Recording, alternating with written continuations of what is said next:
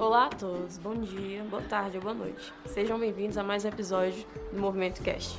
Aqui no nosso Movimento Cast será um espaço para conversarmos sobre dor lombar, exercícios físicos, planejamento de atividades e atitudes que podemos realizar no nosso dia a dia para lidar melhor com a nossa dor nas costas. Esse podcast é mais uma iniciativa do projeto de pesquisa e extensão Movimento, que é do Departamento de Fisioterapia da Universidade Federal do Ceará. E é um prazer ter você aqui conosco. Você também pode encontrar o Projeto Movimento nas redes sociais, seja no Instagram como movimento.ufc, no Spotify como Movimento Cash e no Facebook e também no YouTube como Movimento UFC.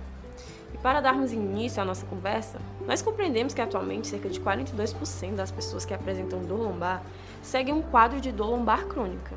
E uma das características dessa dor lombar crônica é ela estar presente no indivíduo há mais de três meses durante seu cotidiano. E quando isso acontece, é comum que muitos pacientes apresentem um comportamento de medo e evitação, né? Medo de sentir a dor em determinados movimentos e postura e, consequentemente, vai, ele vai evitar realizar esses padrões de movimento para evitar sentir a dor. É, por si só, esses comportamentos podem trazer inúmeras consequências, tal qual o prolongamento da própria condição. E diante disso, é necessário compreender que não apenas fatores físicos alteram a condição de saúde da pessoa, mas também fatores relacionados aos aspectos psicológicos e sociais, como, por exemplo, a alta eficácia, o medo, a ansiedade e a própria evitação do movimento. Estes aspectos estão intrinsecamente vinculados a como o paciente irá reagir ao tratamento e às dificuldades que podem vir a surgir. Assim, deve ser aplicado uma avaliação biopsicossocial, que avalie não apenas os fatores físicos, mas também os fatores psicológicos e sociais envolvidos na condição de cada indivíduo. Isso possibilita uma explicação clara ao paciente sobre sua condição e sobre sua dor e como direcionar efetivamente seu tratamento. A temática de hoje é sobre a abordagem biopsicossocial no gerenciamento da dor lombar. Eu sou a Letícia Viana e para conversar conosco trouxemos aqui o fisioterapeuta Douglas Matias Uchoa. Ele é mestrando em fisioterapia e funcionalidade pelo UFC, professor de graduação e atualmente preceptor do projeto Movimento, sendo especialista em coluna. Agora eu vou pedir para o Douglas se apresentar e contar para a gente um pouco do que ele faz. Seja bem-vindo, Douglas, fique à vontade. Agora a palavra é sua. Obrigado, Letícia. Prazer imenso estar aqui e poder contribuir né, com esse podcast falando do que eu mais faço na minha vida, que é exatamente trabalhar com coluna. Hoje, como você mesmo mencionou, sou professor de graduação, faço mestrado lá na UFC e a gente pesquisa em volta de coluna e atividade física. Também sou especialista em treinamento funcional, condicionamento, esporte e reabilitação com foco em coluna. E eu tenho um espaço, e nesse espaço de atendimento nós só atendemos pessoas com problemas na coluna e dores persistentes. Então, estou envolvido hoje aqui nesse podcast em algo que eu trabalho, né, prático, quanto tem um trabalho teórico. Então, espero poder contribuir bem com esse tema de hoje. Desde já, né, agradecer a nossa participação e para dar início, né, já como tu fala, como você falou sobre trabalhar né, com dor lombar diariamente, como é que a gente explica para uma pessoa que tem dor lombar crônica que está ouvindo esse podcast, como é uma abordagem biopsicossocial do tratamento da dor lombar? Pronto, uma abordagem biopsicossocial, primeiramente, é aquela abordagem que considera além do que tem ali no exame de imagem, né? Além da estrutura, além do corte na pele, além da lesão que a gente consegue ver. Quando a gente trabalha com essa abordagem, a gente também está considerando o entendimento do paciente, o estado emocional dele, como ele se comporta, de fato, fatores psicológicos, fatores sociais e outras coisas que têm o poder de piorar a condição dele ou de intensificar. Porque, de fato, de acordo com a IASP, que é a Associação Internacional para o Estudo da Dor, nós temos três mecanismos de dor que é o nociceptivo, o neuropático e o nociplástico, e nenhum deles é causado por aspecto psicológico. Mas em todos eles a gente sabe que o aspecto psicológico e social, mais uma vez, pode intensificar ou fazer o negócio ficar mais persistente. Então tem influência direta e como um potencializador, isso tem que ser abordado dentro da condição de dor. E nesse sentido, né, como é que nós, fisioterapeutas, fazendo uma abordagem biopsicossocial, vai impactar no tratamento do paciente?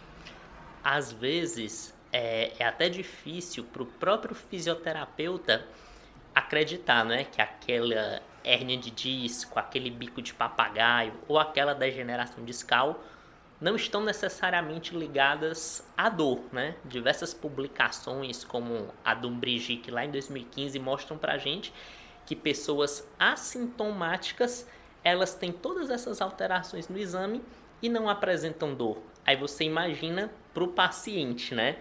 Também quanto deve ser difícil, se para o profissional é.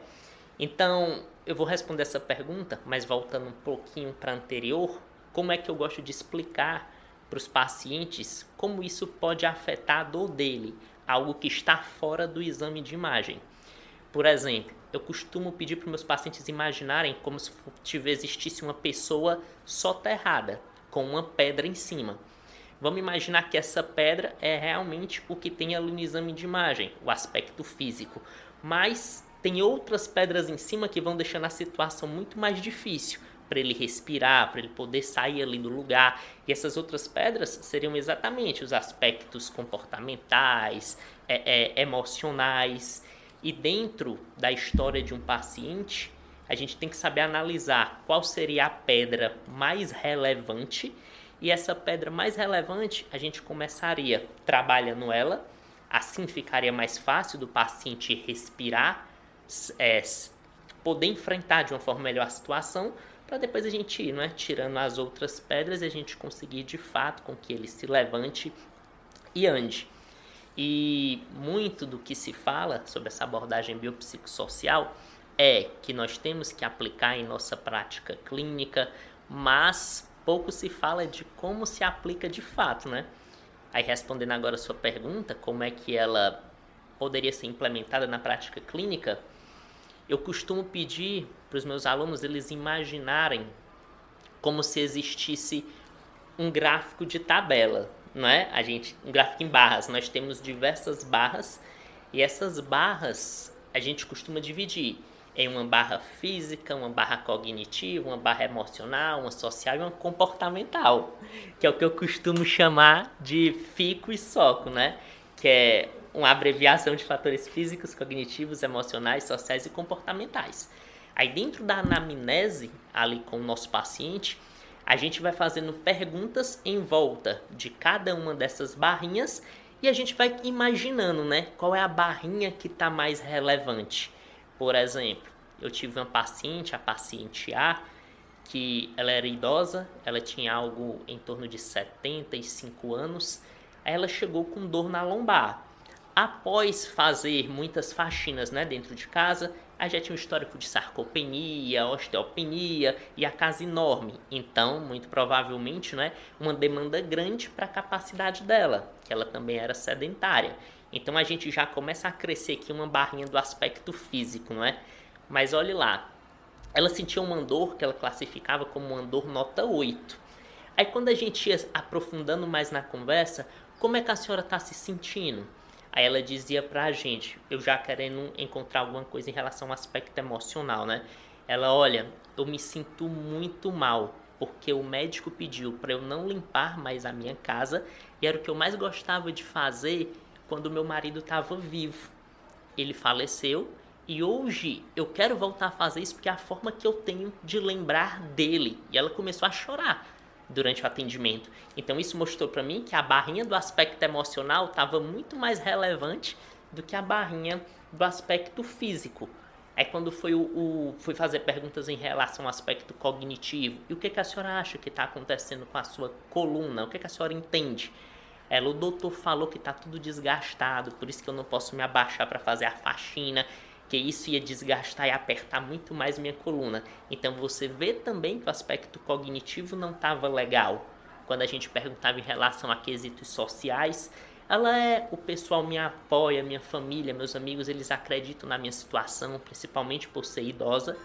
E eu, e qual é o comportamento? Como é que a senhora age quando está com dor? Ela, eu costumo me afastar porque o doutor pediu. Então, dentro disso tudo que ela falou, que a gente já está implementando aí uma abordagem biopsicossocial, né, dentro da avaliação, que tem que começar com essas perguntas, é, eu vi que o aspecto emocional era o que estava mais relevante, era a maior pedra em cima dela. Então, como as diretrizes recomendam, né? O que tem de mais eficaz é exercício, educação e terapia manual. A gente foi em volta disso, no tratamento dela. Eu peguei um elástico, por exemplo, coloquei ele na parede e ela segurando esse elástico, a gente começou a fazer rotações de tronco, só que, claro, expondo de forma gradual e ao mesmo tempo eu ia perguntando, Dona Fulana, a senhora fazendo esse movimento lembra que ação dentro da sua casa? Ela, Douglas, lembra varrer. Olha aí. Então, será que um dia a senhora conseguiria voltar a limpar a sua sala para lembrar do seu Antônio? E ela começou a se animar. Sim. Aí eu, Dona Fulana, sente levante da cadeira. Agora faça isso segurando essa pá. Ela, olha, Douglas, parece quando eu apanhava a sujeira lá no chão da minha casa. Então, será que um dia a senhora vai voltar a fazer isso? E a gente foi trabalhando, né, com ela baseado nessa tarefa que ela queria retornar. E quando a gente foi ver, por volta de mais ou menos quatro semanas, a dor que ela caracterizava nota 8 desceu para uma dor nota 2. Ela conseguiu retornar às atividades dela e, graças a Deus, até hoje ela se dá bem, ela está bem. E eu precisei ser psicólogo para utilizar essa abordagem? Não, só precisei abrir um pouco mais a mente, né?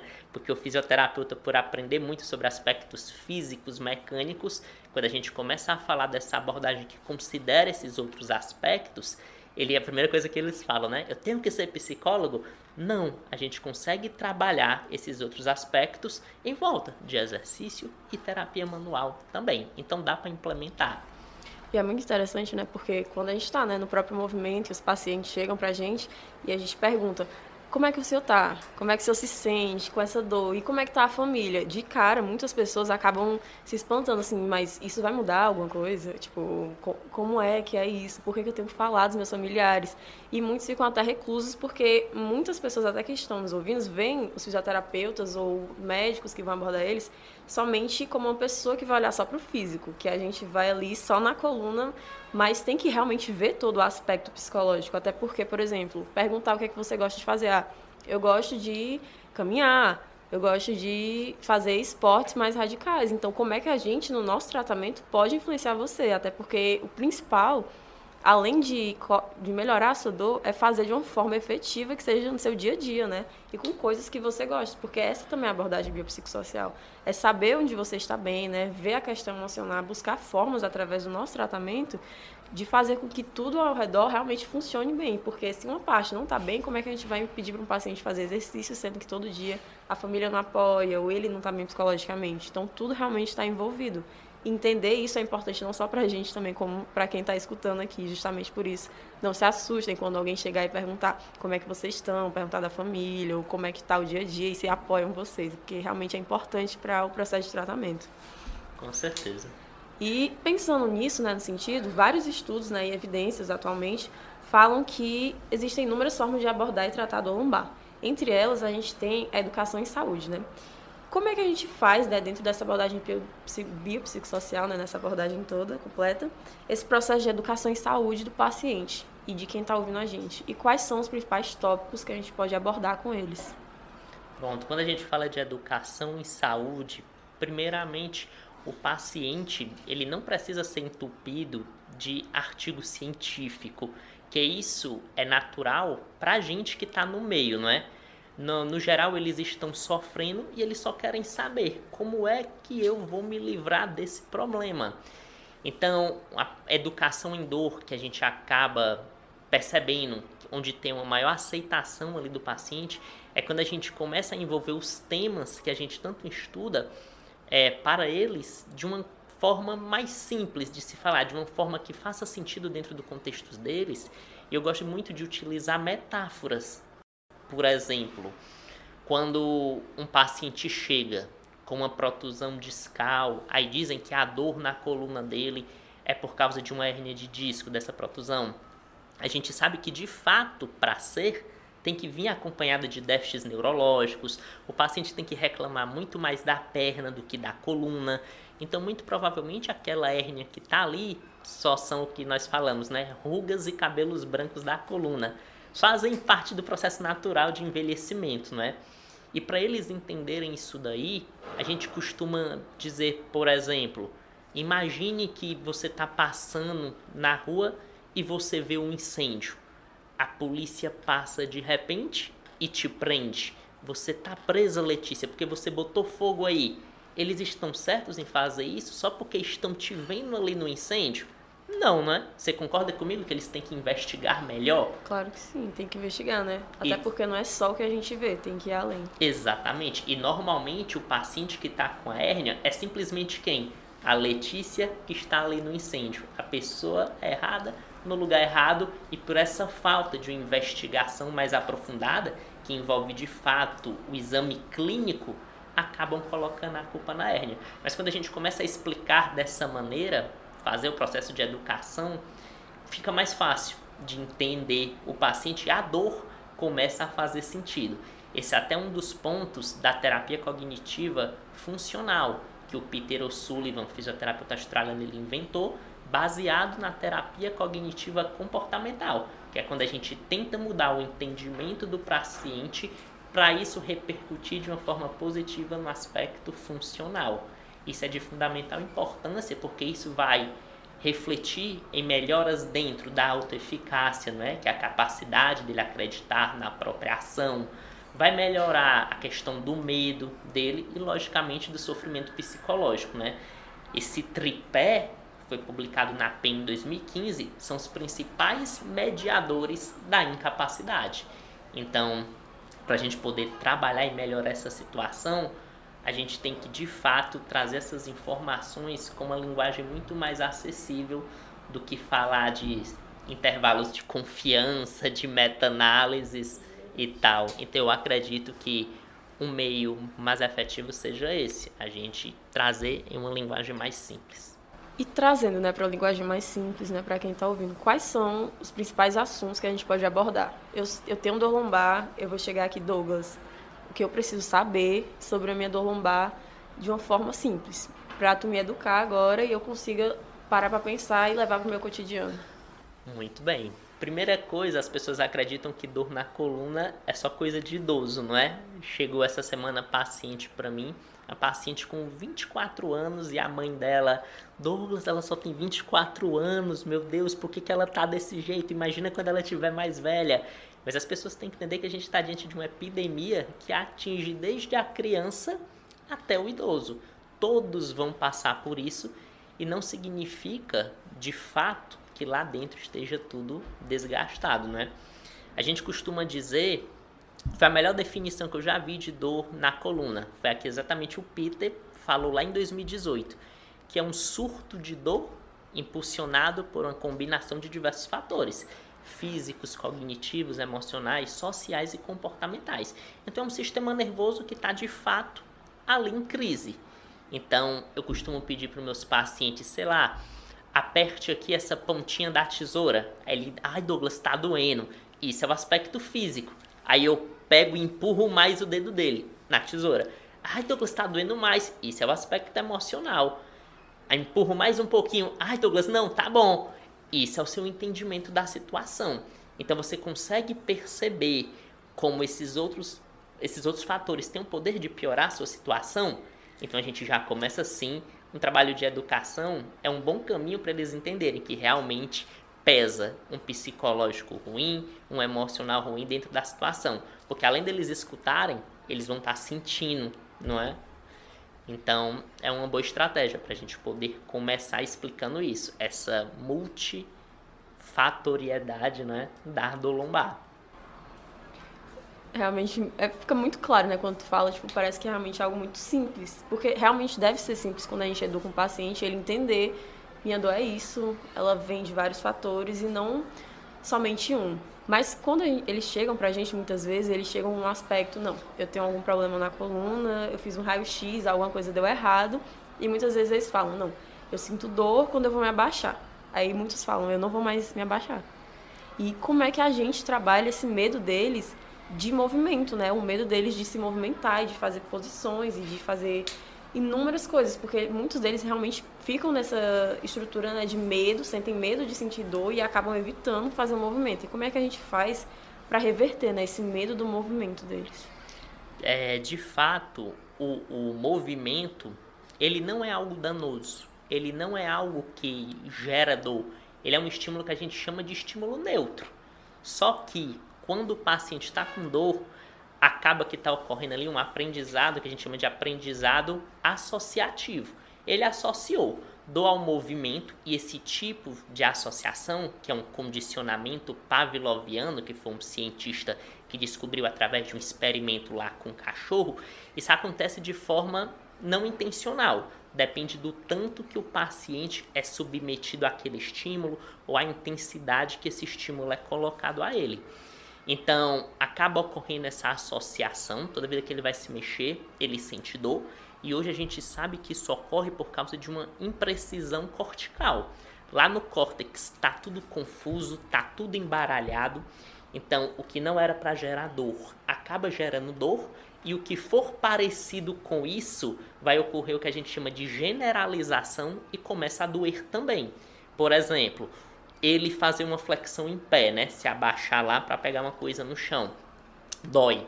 Aí de repente, se ele sentar numa cadeira, que é um estímulo parecido, vai ter alguma relação com flexão de tronco, né? Sentar numa cadeira, ele também vai sentir dor. Quando ele for, deixa eu ver, comer alguma coisa na mesa, por o tronco também está fletido. Então tudo isso começa a representar ameaças para ele. E, e para um paciente que está com dor, só faz sentido toda essa explicação se ele não sentir dor durante o movimento.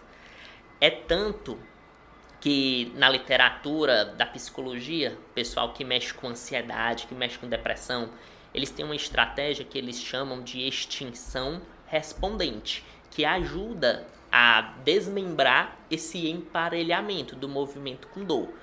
Por exemplo, você vai gerar o movimento que dói, só que sem incitar a resposta dolorosa. E como é que a gente vai fazer isso, meu Deus, se o cara já está sentindo dor lá, flexão? Normalmente é fazendo a exposição gradual. Ele pode sentir dor quando ele flexiona o tronco a 90 graus. Mas será que ele sente dor quando ele flexiona o tronco a 10 graus? Então a gente começa incitando essa, esse movimento sem gerar dor e ocorre o que a gente chama de dessensibilização sistêmica. O sistema nervoso vai dessensibilizando, o paciente vai aceitando mais graus de movimento e, consequentemente, a dor acaba desemparelhando dele. Porque o entendimento hoje de uma dor relacionada ao movimento é esse: ocorreu uma associação e a gente tem que criar estratégias que faça com que ocorra o desemparelhamento. E a extinção respondente é uma boa, que é quando a gente incita esse movimento que dói sem gerar resposta dolorosa e a melhor forma é através da exposição gradual. Eu acho que, para quem vai ouvir a gente, né? Lembrar que o movimento não é. O problema não é o movimento. Muitas vezes o problema está no nosso sistema nervoso. É muito difícil a gente compreender de primeira que não é para a gente sentir medo do movimento ou de alguma posição e a gente acabar relaxando em relação a nossos movimentos do dia a dia, mas realmente é começar a compreender que o movimento ele não é o causador da dor. A dor ela está ali. Ela simplesmente generalizou tudo que a gente vai fazendo e vai dando esse estímulo e a gente acaba associando ao movimento, mas eu acho que realmente é muito importante a gente lembrar disso. E assim, dentro, dentro desse aspecto, né, o cara já sente dor ali, a flexão, também tem é, a questão de ele não querer fazer, né? Realmente adotar um comportamento evitador, mesmo que seja algo em torno de 10 graus, 15 graus, expondo gradualmente. Então existem outras estratégias, como que a gente chama lá na psicologia de contracondicionamento. Então dê outro estímulo que gere uma resposta contrária. Por exemplo, o cara sentiu a flexão, faça extensões, movimento contrário, já que esse movimento contrário não vai gerar o estímulo doloroso. Consequentemente, ocorre o que a gente chama de um erro de previsão do sistema nervoso, é quando ele for fazer a flexão, ai meu Deus do céu, é para doer ou não é? A gente dá tipo um bug no sistema nervoso, porque ele se acostumou tanto ali você repetindo as extensões que ele ficou naquele estado de calmaria. E quando a gente vai fazer a flexão, acaba que ele não sente dor, por exemplo. Existem diversos caminhos e esses acabam sendo os mais utilizados para a gente ir desemparelhando dor do movimento. É como se a gente estivesse fazendo um jogo com o sistema nervoso. De uma forma a gente tenta enganar, gerando um estímulo contrário, e de outra forma a gente tenta enganar, dando estímulos fragmentados, né? Esses são aqueles movimentos que a gente chama de movimentos preferenciais, né? Isso. São movimentos que a gente usa que diminuem a dor para que quando você faça o movimento que você acaba sentindo ela, ela apareça de uma forma reduzida, né? Que a gente vai começando a estimular o seu sistema nervoso a não ver aquele movimento como algo nocivo. Isso. E entendendo isso, né, o paciente chega para a gente, ele sente muita, muito medo né, de se movimentar, ele sente muita dor e ele vai olhar assim para a gente falar é, como é que eu paro de sentir dor? Como é que a gente, fisioterapeuta, e para quem está ouvindo, como é essa questão da expectativa do tratamento de uma dor lombar? Como é que a gente lida com ela? Como é que a gente pode ser franco com eles e estimular eles ainda a fazer o tratamento, mas não acabar com as expectativas deles? Mostrar de uma forma você vai sim conseguir, mas como? O paciente chega no teu consultório, ele vai chegar já com a expectativa lá nas alturas, né? Tô indo para um profissional que me indicaram, um cara que é bem falado, um cara que se diz que é especialista em coluna, então eu vou melhorar rapidinho, porque o meu vizinho que foi lá com ele melhorou em dois, três atendimentos. Mas o primeiro passo para a gente é tentar alinhar essas expectativas. A gente sabe que quando a gente trabalha com do lombar, o prognóstico, o caminho natural de uma dor aguda é algo em torno de seis semanas. Então, primeira coisa é explicar isso para o paciente. Olha só, existe um tempo para essa dor ir embora totalmente ou diminuir para caramba, algo em torno de um mês e meio. Isso sem fazer nada. Você percebe com o passar do tempo como ela está melhorando? Se se tratar de um paciente com uma dor lombar aguda inespecífica, né? Eles vão dizer sim então pronto, imagine fazendo o que presta. A gente provavelmente vai reduzir esse tempo e você vai melhorar de uma forma mais rápida. E quando é um paciente crônico, tem estudos como o da Caterine Ferro, brasileira, que mostrou, se você lida com pacientes crônicos com dor, com predomínio nociplático, com alteração de sensibilidade ou não, e está trabalhando com exercício, é algo em torno de três meses para todo o sistema nervoso ali se reorganizar. Então a gente tem que deixar claro esses parâmetros de tempo, isso acaba alinhando as expectativas.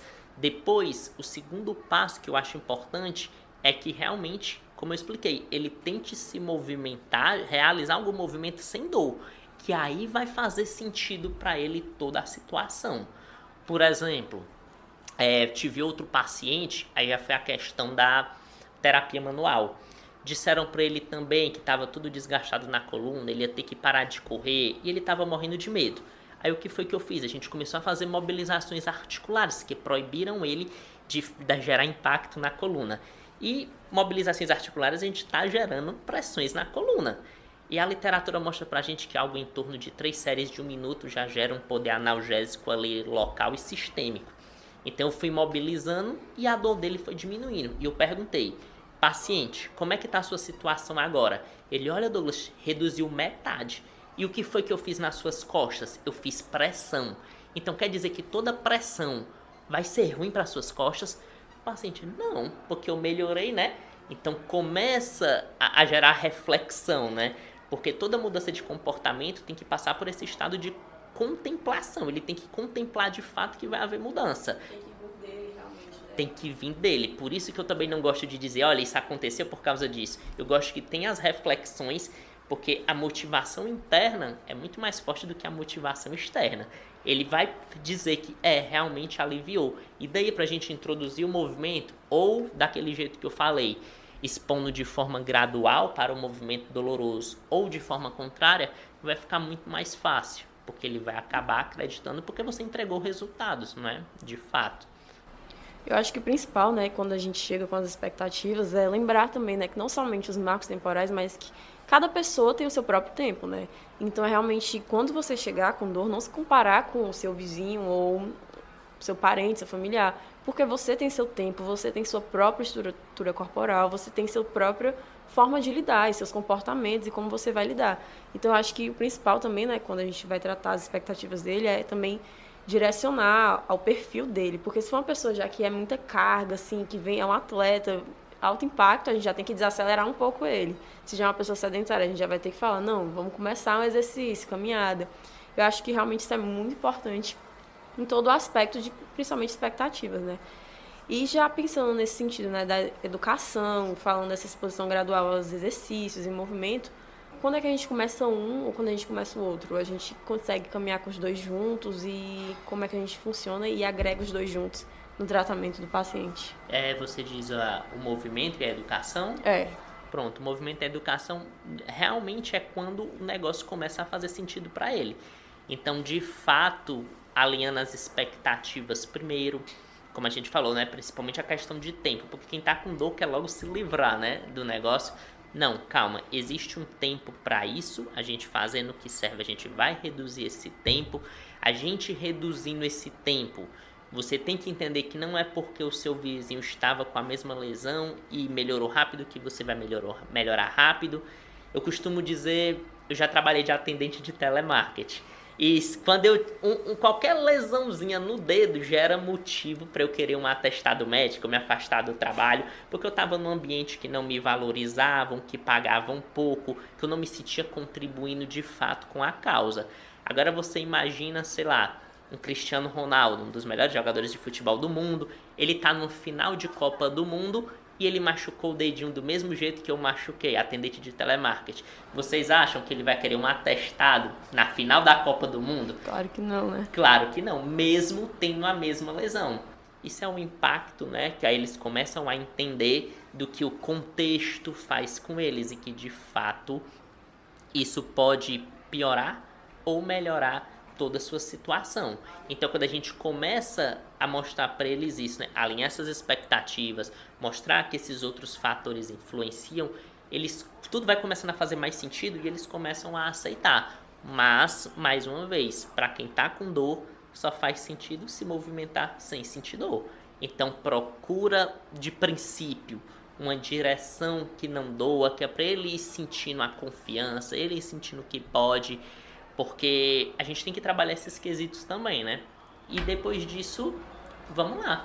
Só no, no, movimento e continuando, né? Só no movimento e dá certo. Porque assim, é, antigamente, quando o paciente chegava com dor, o que, é que era feito? Realizem condutas analgésicas.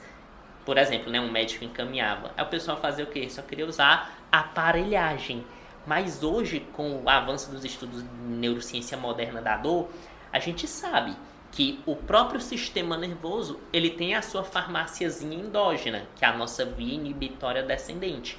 E essa farmácia endógena, que está ali no tronco encefálico, ela é ativada tanto por regiões motoras, quanto por regiões cognitivas, quanto por regiões límbicas emocionais. Então a gente tem diversas coisas que ativam ou desligam essa farmácia e não precisa necessariamente de aparelhagem. Então, o movimento ele acaba sendo sim uma conduta analgésica. Mas Douglas, por que que eu faço movimento e o movimento dói? Então, porque a, naquela direção, por exemplo, pode estar muito sensibilizado, pode ser onde o cérebro criou associações mais fortes com a dor. De repente, quando a gente muda de direção, já não tem tantas associações, tantos registros, tantas lembranças de que ele possa fazer mal e acaba dando certo, não é? E o próprio tratamento também é fazer o seu cérebro se desacostumar com a dor, né? Ele entender que você tem movimentos que você não vai sentir dor. Então também é algo também de reajustar seu próprio sistema nervoso até o processo do movimento, né? Eu, eu acabo dizendo assim, olha lá, se for uma mulher, né? Por exemplo, você tá com um parceiro que ele só faz mal pra ti, sei lá, te agride, fala mal com você. Aí tu imagina que vocês ali já, já deram um tempo e de repente você conhece outra pessoa que te trata bem. Você vai querer voltar para aquele parceiro que te tratava mal?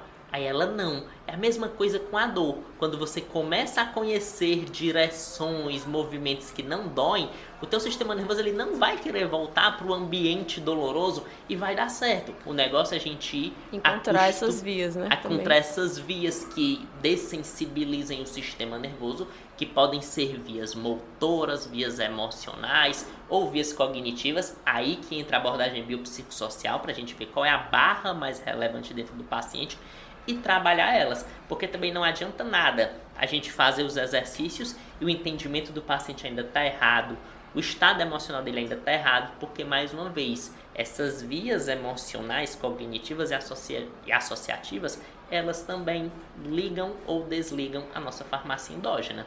E a gente tem que estar tá com isso tudo organizado para o negócio poder dar certo. Exatamente, até porque se ele se movimenta, mas não entende, então a gente vai, tá, vai ter uma via, que é a física, tentando mudar todo o sistema, e as outras, emocional, cognitivo, tudo oposto à via que a gente está estimulando, né? Então, Exatamente. por isso que tudo tem que andar em conjunto, né?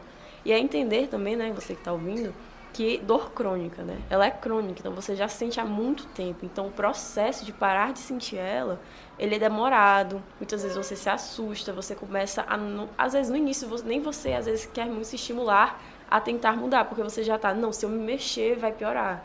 Ou então como é que vai funcionar tudo isso? Então é realmente ir com o tempo, entender a sua condição, depois começar a se movimentar e ver que realmente o movimento vai funcionar, porque ele realmente funciona e vai estimular e ter coisas boas. Vai, e, e esse paciente crônico, no geral, é aquele paciente que acaba passando por tudo e nada dá certo e ele não, não, e ninguém consegue explicar, né?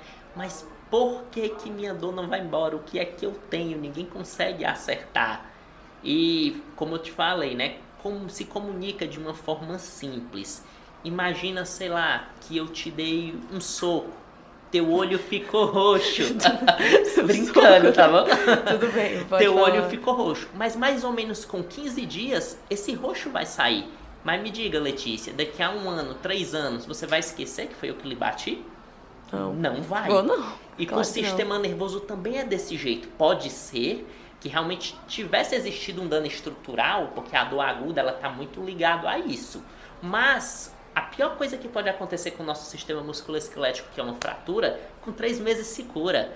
Então, após três meses, por que ainda está doendo, mesmo curado? Porque o sistema nervoso ainda tem lembranças, ainda não foi dessensibilizado. É aí que ele começa a entender como o problema está mais aqui em cima do que aqui embaixo. Verdade, eu não iria ter esquecido de quem me bateu e isso ia me fazer mal do mesmo jeito. Teu corpo não está esquecendo do que aconteceu ali e isso está fazendo mal. E a gente tem que criar novos caminhos para ele se acalmar. E é justamente por isso que a gente usa né, a abordagem biopsicossocial para avaliar você né, como um todo, em todos os aspectos, porque às vezes, muitas das vezes, a dor vai além só da estrutura física. E agora, Douglas, tu quer deixar alguma mensagem sobre tudo isso que a gente conversou, falar alguma coisa. Pô, tão legal, eu falaria mais uma hora.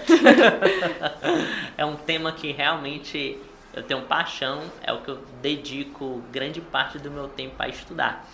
E assim, como são muitos fisioterapeutas, né, que vão assistir esse podcast, quando você tá lidando, a mensagem que eu queria deixar é a seguinte, quando você tá lidando com um paciente com dor na coluna, não tá chegando ali para você um saco de ossos, de carne, você não tá num frigorífico. Tá chegando ali para você uma pessoa com sentimentos, com entendimento, com anseios, e você tem que entender disso tudo para poder de fato oferecer o que tem de melhor para ele. E você entendendo disso tudo e ajudando ele também a compreender isso tudo, é nesse ponto que ocorre a virada de chave. E foi quando eu comecei a trabalhar com esse tipo de abordagem que de fato eu consegui reverter o jogo. Porque, como é uma dor crônica, lá em 2019 a IASP junto com a MS fizeram uma força-tarefa e dividiram agora dor crônica em dor crônica primária e dor crônica secundária. Dor crônica primária é aquela onde ela é a própria doença, ela não é consequência de nada. E a dor crônica secundária é quando essa dor é consequência de um problema. Então, muitas vezes, esses pacientes com dor lombar, eles estão com a dor crônica primária. É uma dor que acaba não tendo cura por ser uma doença, mas acaba tendo um controle.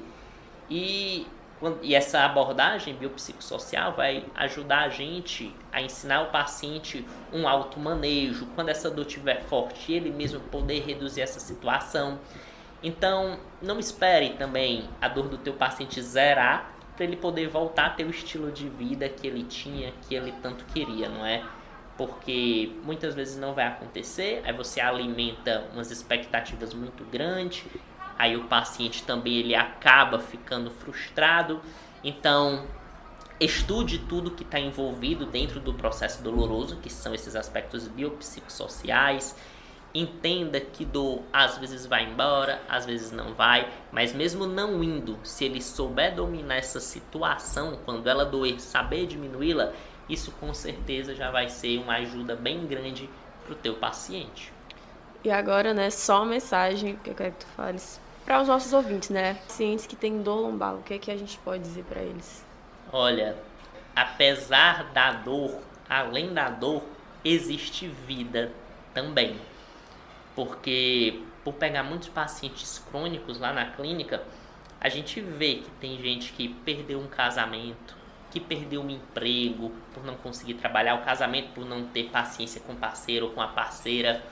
E realmente é um negócio que acaba destruindo, pode destruir né, uma vida de uma pessoa. Então, não espere, mais uma vez, né, que essa dor vá embora totalmente para você voltar às suas atividades, não. Porque, como eu falei, às vezes ela pode nem ir. Então, assim, aí, se você já vai estar tá com dor, paciente, né, estando ali parado, poxa, então fica com ela mais se mexendo, que de uma hora ou outra ela vai diminuir. Quando você vai para um lugar e te tratam mal uma vez, você não vai querer voltar da segunda vez. Mas vai que tu volta. Te tratam mal de uma segunda? Ah, velho, aí você não volta. Como é que a gente trata a dor mal? É você se exercitando, é você estudando, melhorando o entendimento, melhorando o aspecto emocional. Aí a dor, poxa, pra que eu vou ficar na coluna desse cara, velho? Você tá, tá me tratando mal. É ela diminui. Aí depois, quando ela quer voltar ali forte, o paciente começa a se movimentar, começa a entender, não, é porque eu tô nervoso, deixa eu gerenciar meu estresse. Aí lá vai a dor de novo. De novo esse cara me tratando mal, ela vai diminuir até ter uma hora que ela pode ir embora totalmente. Então, apesar da dor, acredite, pode ter vida sim. E é com essa frase que a gente vai finalizar, que apesar da dor a gente pode ter vida sim. Muito obrigada, Douglas, de verdade. É muito enriquecedor, né, ver alguém que tem tanto conhecimento, compartilhar ele de uma maneira tão fluida e fazendo que a gente realmente entenda, né, que além da dor, existe uma pessoa ali, existe todo um contexto, existe todo um emocional, existe todo um ser humano ali, né? Então, realmente, muito obrigada. E eu acho que é isso, né? E antes de finalizar, mais, mais alguma coisa, Douglas? Só agradecer também a oportunidade, tá? De, de poder falar, de poder dividir um pouquinho da minha vivência. E parabéns pelo projeto, tá? Um projeto realmente muito enriquecedor que a gente vai espalhar aos quatro ventos. Todo mundo precisa escutar isso daqui. Realmente, muito obrigada, tanto pelas palavras quanto por ter vindo ser disponibilizados. E mais uma vez, né, quem puder seguir as redes sociais do movimento, e no Instagram, arroba movimento.ufc, e no YouTube ou no Facebook com Movimento UFC, e no Spotify, que é onde a gente vai colocar principalmente aqui o podcast, que é Movimento Cast. Quais são as redes sociais, Douglas? Suas Pronto, é arroba Educação em Coluna, meu Instagram. E é isso. Hoje em dia o que eu movimento mesmo é o meu Instagram. Instagram, né? Ah, tem um canal do YouTube também, isso aqui tá meio parado, Educação em Coluna. Mas sugeri pro Instagram, que lá a gente movimenta diariamente com informações tanto para profissionais quanto para pacientes. E o Douglas está sempre respondendo perguntas lá no Instagram dele, então podem ir atrás. E também quem puder ouvir, né, nossos podcasts anteriores e caso sinta interesse compartilhar, né, ver um tema, poxa, é o caso da minha avó, da minha tia, compartilha com eles, escuta, sempre é muito bom ver, né, que as pessoas se engajam e principalmente porque você vai conhecendo sua própria condição. Acredito que é isso. Até logo, gente. Muito obrigada, muito obrigada, Douglas, de novo. E, muito... e até e é a isso. próxima. Até a próxima. Tchau, tchau.